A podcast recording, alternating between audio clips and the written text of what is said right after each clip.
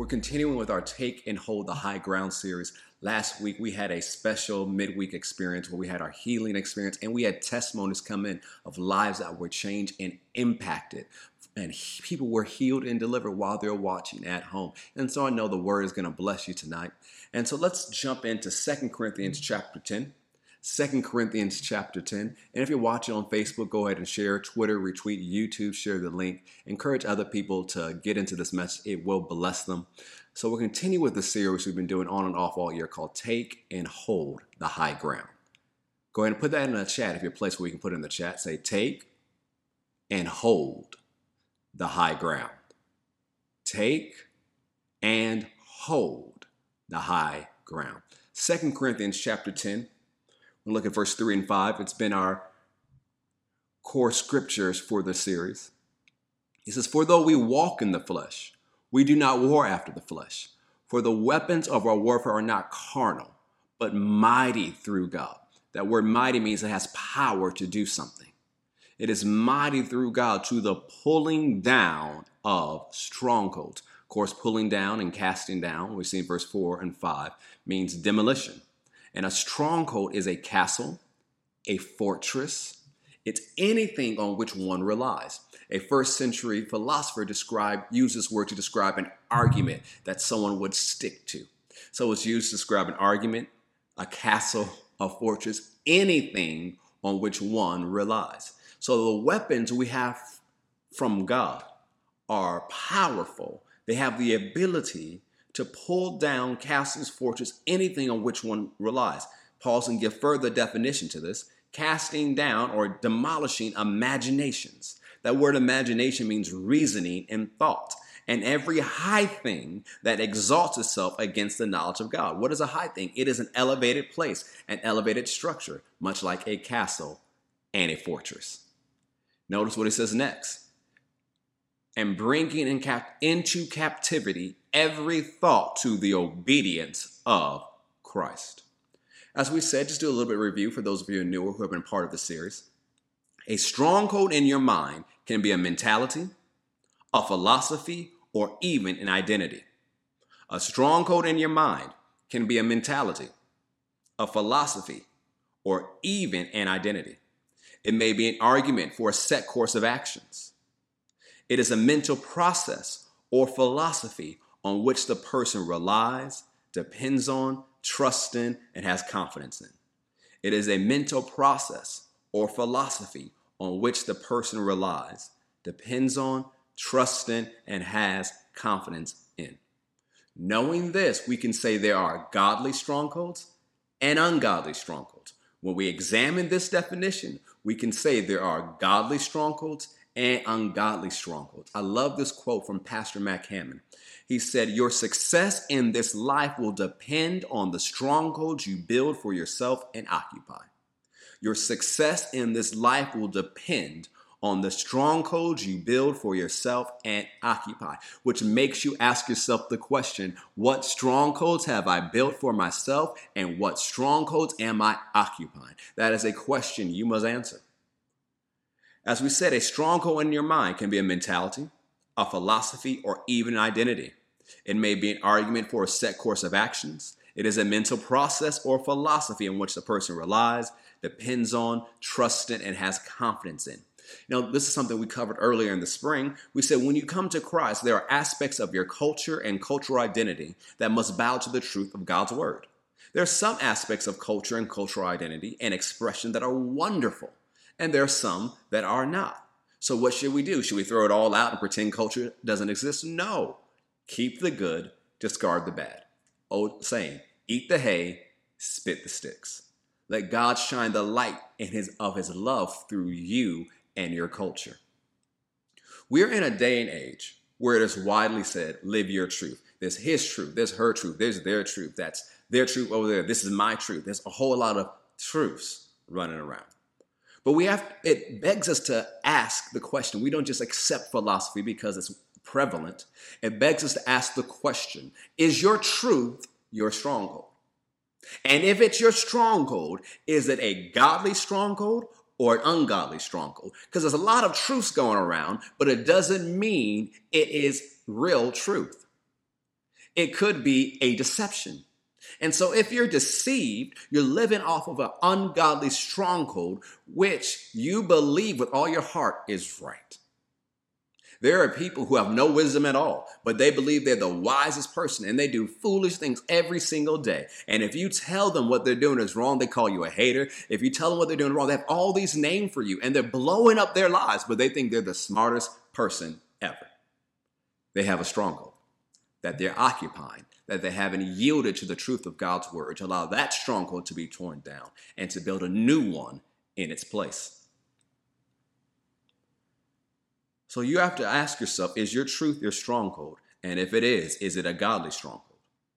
We need to make sure we take every disobedient thought captive, even if it's an acceptable truth in this generation. Just because it's acceptable doesn't mean it's right. Just because billions subscribe to it doesn't mean it's right. It's like what we heard said before let God be true and let every man be a liar. So if 8 billion people believe it's true, but God said it ain't true, let God be true and every man be a liar.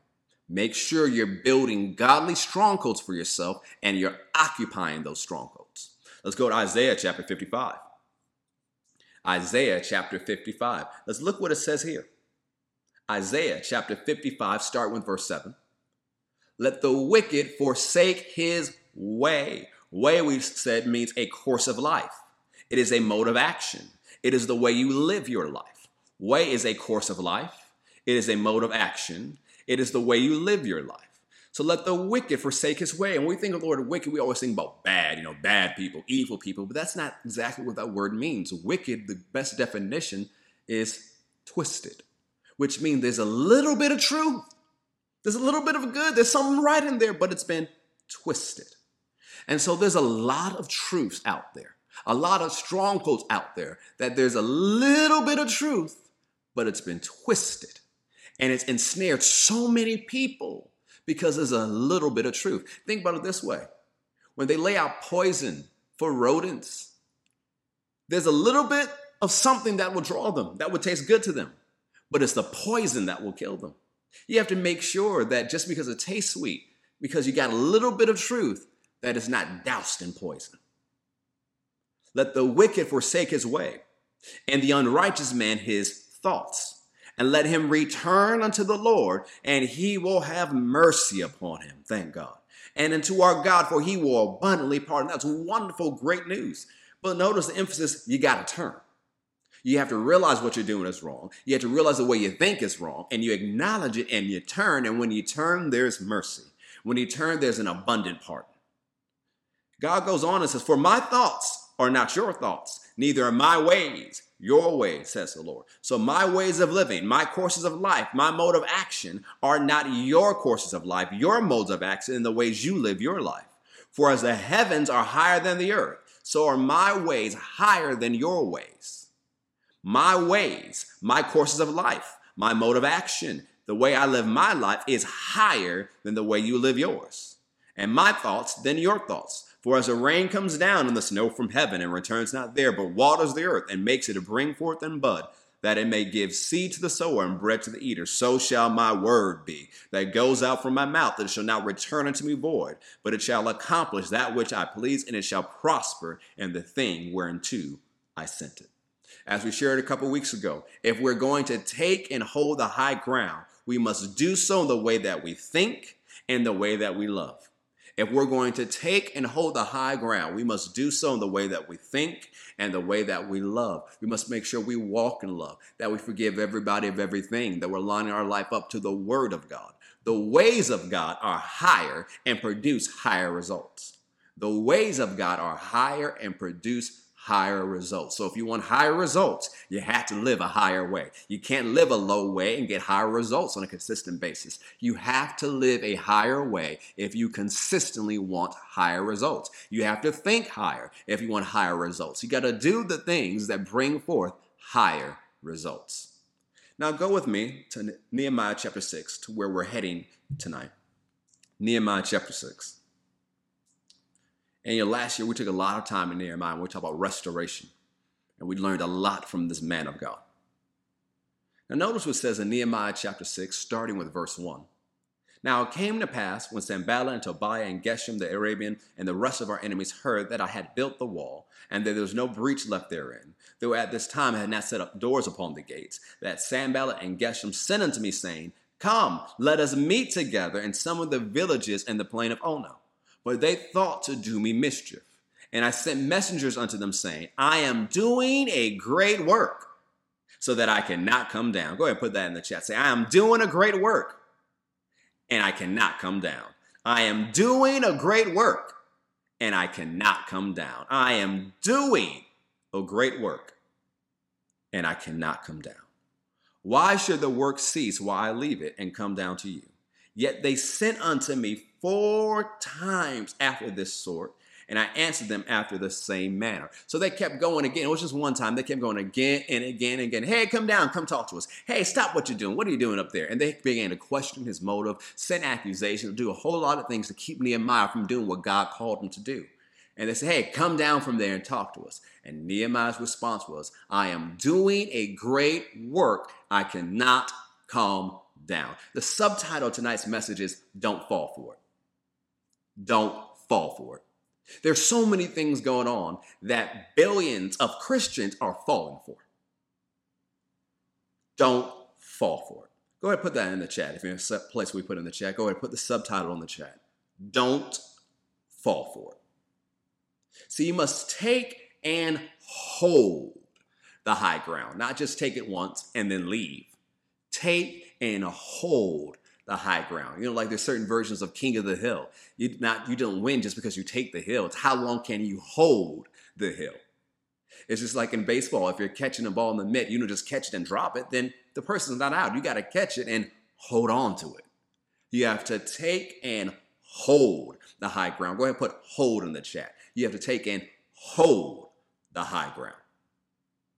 Don't come down from the high place you have built in your mind. Some of you have been working so hard this year and last year to build good, godly strongholds. In the midst of everything that's going on, you've been focusing on good, godly mental health and good, godly mental practices and mental thinking patterns. Don't come down from the high place you built in your mind. You are doing a great work.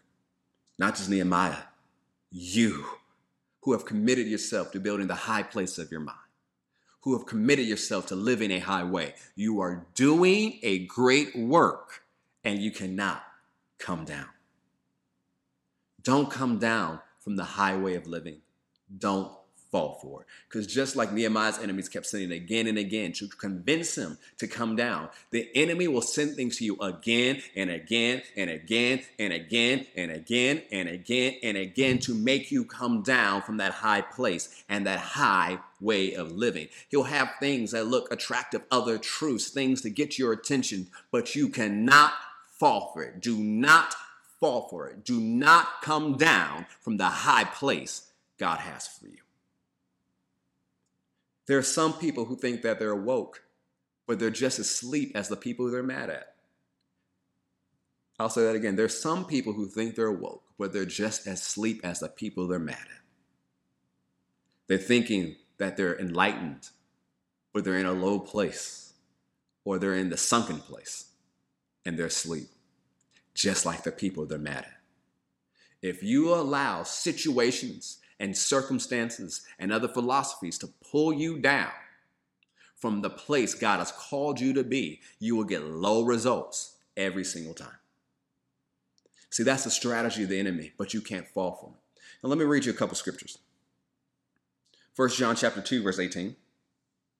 1 John chapter 2 verse 18 says, Little children, it is the last time. As you have heard that the Antichrist shall come, even now there are many Antichrists whereby we know it's the last time. You know, with everything that's going on last year and this year, there's so much talking about the end time. We do live in the end times. The Bible teaches us that. There's so much talk about eschatology, but we focus on the wrong things so many times. Like we focus on the minors instead of the majors. Jesus even talked about that to his generation.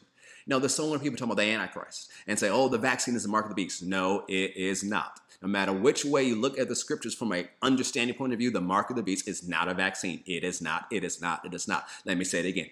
It is not. So don't listen to people who tell who are telling you that it is. But we're focusing on things like, oh, you see this? Man, that's because the Antichrist is about to show up. Well, pause.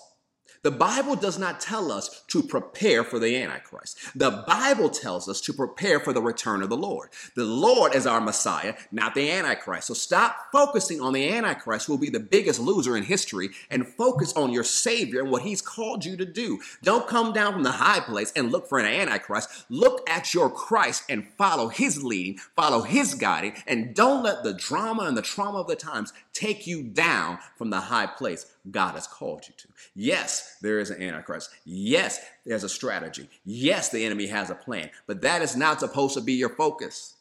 Not if you want to have victory. Yes, you know there's an enemy. Yes, you study your enemy, but you don't focus on your enemy. You focus on your God. 1 John 4 3 says, And every spirit that confesses not that Jesus Christ has come to the flesh is not of God. And that is the spirit of Antichrist, where if you heard that it should come, and even now is in the world. So one of the things you see it here says 1 John 2:18 there are many antichrists. Yes, there's the main one we think about when we read the book of Daniel and in other works prophesying about the end of the end times. And then we see here that there are spirits of antichrist. And so there are many things that are preparing the way for the antichrist to show up. And they operate by the same strategy that he will employ when he is in his position of authority and influence in the future. I want you to see this in Daniel chapter 7 verse 25 because it's talking about him. Daniel chapter 7, verse 25.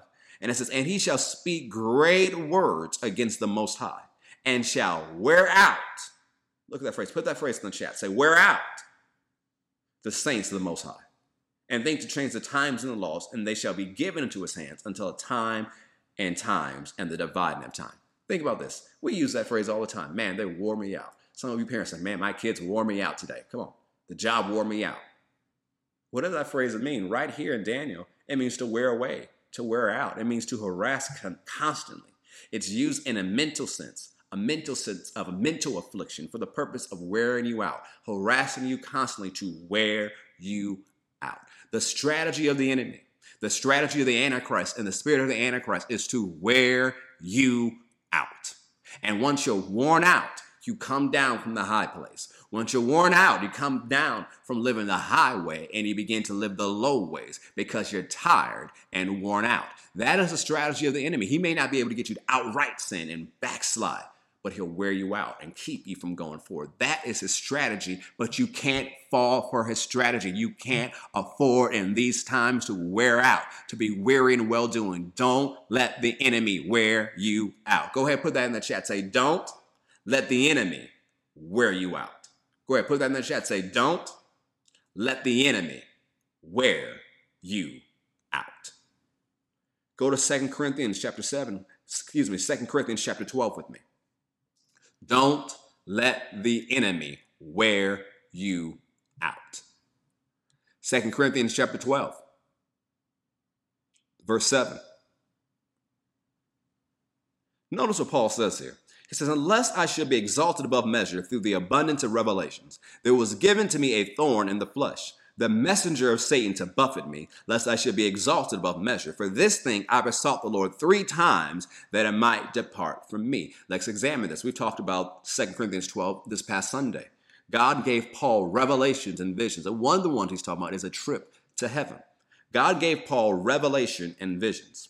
This phrase, exalted by measure, above measure, I like the way Reverend Rick Renner translated, translates it. He's a Greek scholar. He says this phrase speaks of a person who has been magnified, increased, and lifted up to a place of great prestige and influence.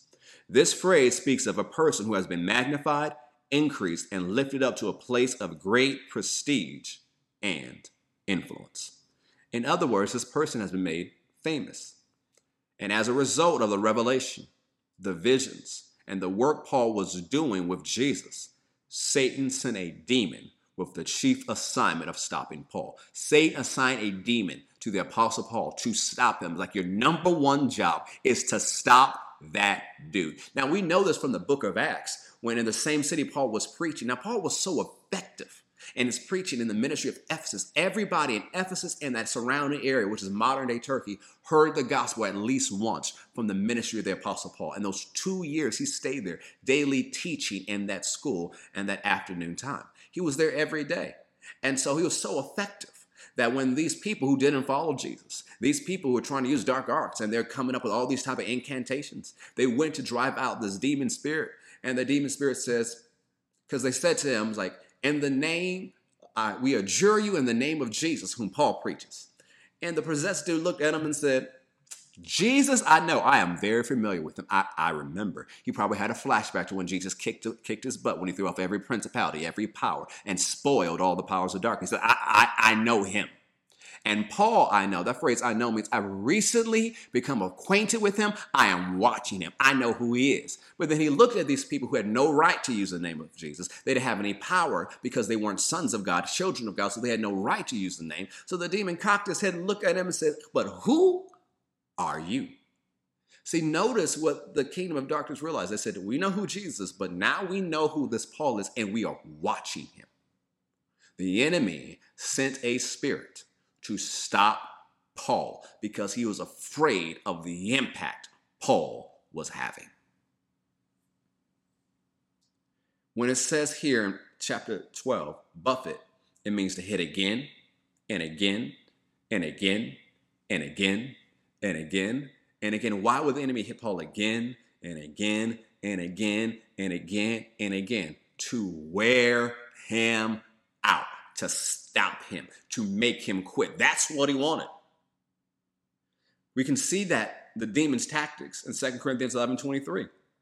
Paul lists all the stuff that happened to him previous chapter, chapter 11, verse 23 says, Are they ministers of Christ? I speak as a fool, I am more. And labor is more abundant, and stripes above measure, and prisons more frequent, and deaths and danger of dying often. Of the Jews, five times received I 40 stripes, save one. Three times I was beaten with rods. Once I was stoned. Three times I was shipwrecked. A night and day I've been in the deep, in journeys often, in perils of waters, in perils of robbers, in perils by my own countrymen, in perils by the heathen, in perils in the city, in perils in the wilderness, in perils in the sea, in perils among false brethren, in weariness and painfulness, and watchings often, and hunger and thirst, and fastings often, and cold and nakedness, besides all of those things that are without that which comes upon me daily, the care of all the churches. Notice what we see here. This demon's tactics fall in line with what Jesus revealed in Mark 4 to be the only five tactics Satan has affliction, persecution, cares of this world, deceitfulness of riches, and lust of other things. He was hitting Paul again and again with affliction, persecution, and the cares or the anxieties of this world. This is the demon that arose a storm through Demetrius in Ephesus. You see that in the book of Acts as well. Well, how did Paul deal with this? Verse 9 of 2 Corinthians chapter 12. When he went, he says he went before God three times about this. So the first time he went and prayed about it. God didn't say anything. Second time, didn't hear anything. And on the third time, and look at how God responded. And he said unto me, My grace is sufficient for you. That word grace has 21 different definitions in the Word of God. And this here, you know, you have to look at the passage to understand what is the definition of grace. And this passage, by the context, is grace here is the power of God.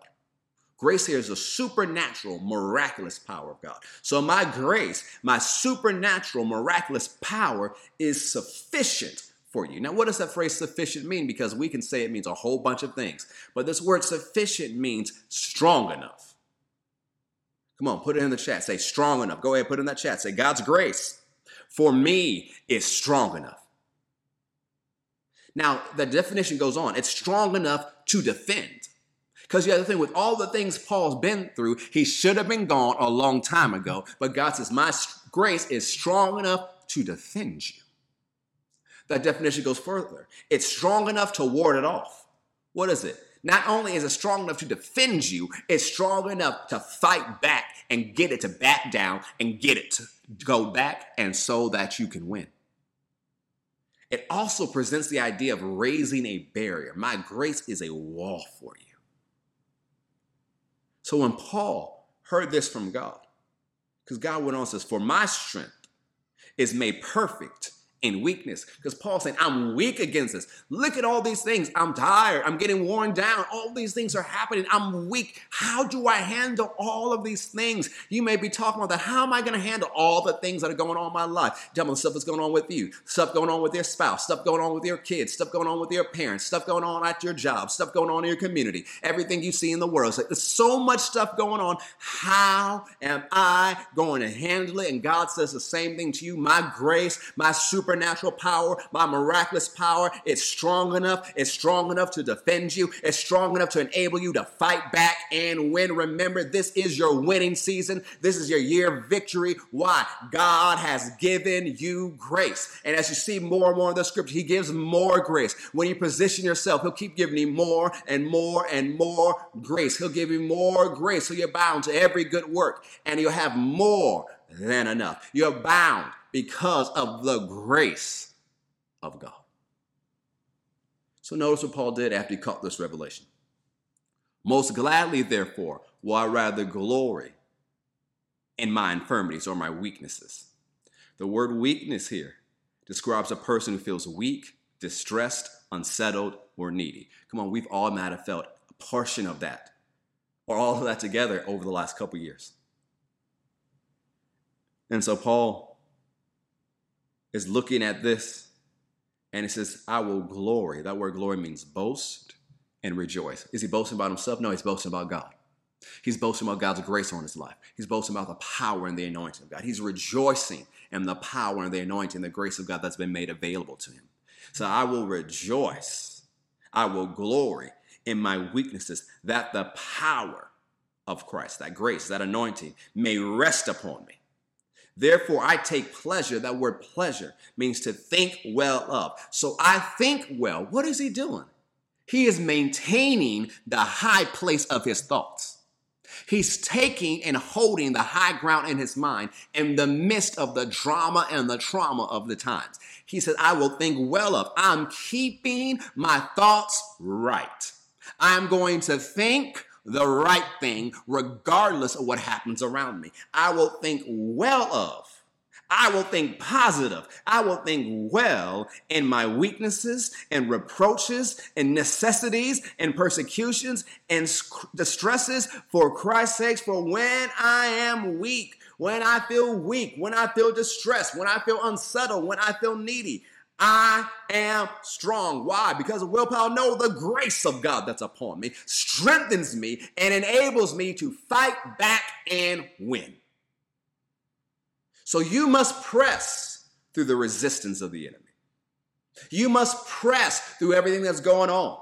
You can't give in to his tactics. You can't let the enemy wear you out. You must press and refuse to give up. This is not the time to give up. This is not the time to quit. Your greatest hour is at hand, so don't back away. Don't stop doing the right thing. Don't stop living the highway. Don't come down from your high place because you are doing a great work. You must use your authority. We'll talk about that on Sunday. And bind the enemy. You must resist the enemy because whatever you don't resist, you give and grant permission for it to stay. Whatever you don't resist, you grant permission for it to stay. So you must resist. You must use your authority. You must bind the enemy. Let's go to Galatians chapter 6 and end here. Praise God. Galatians chapter 6, verse 9.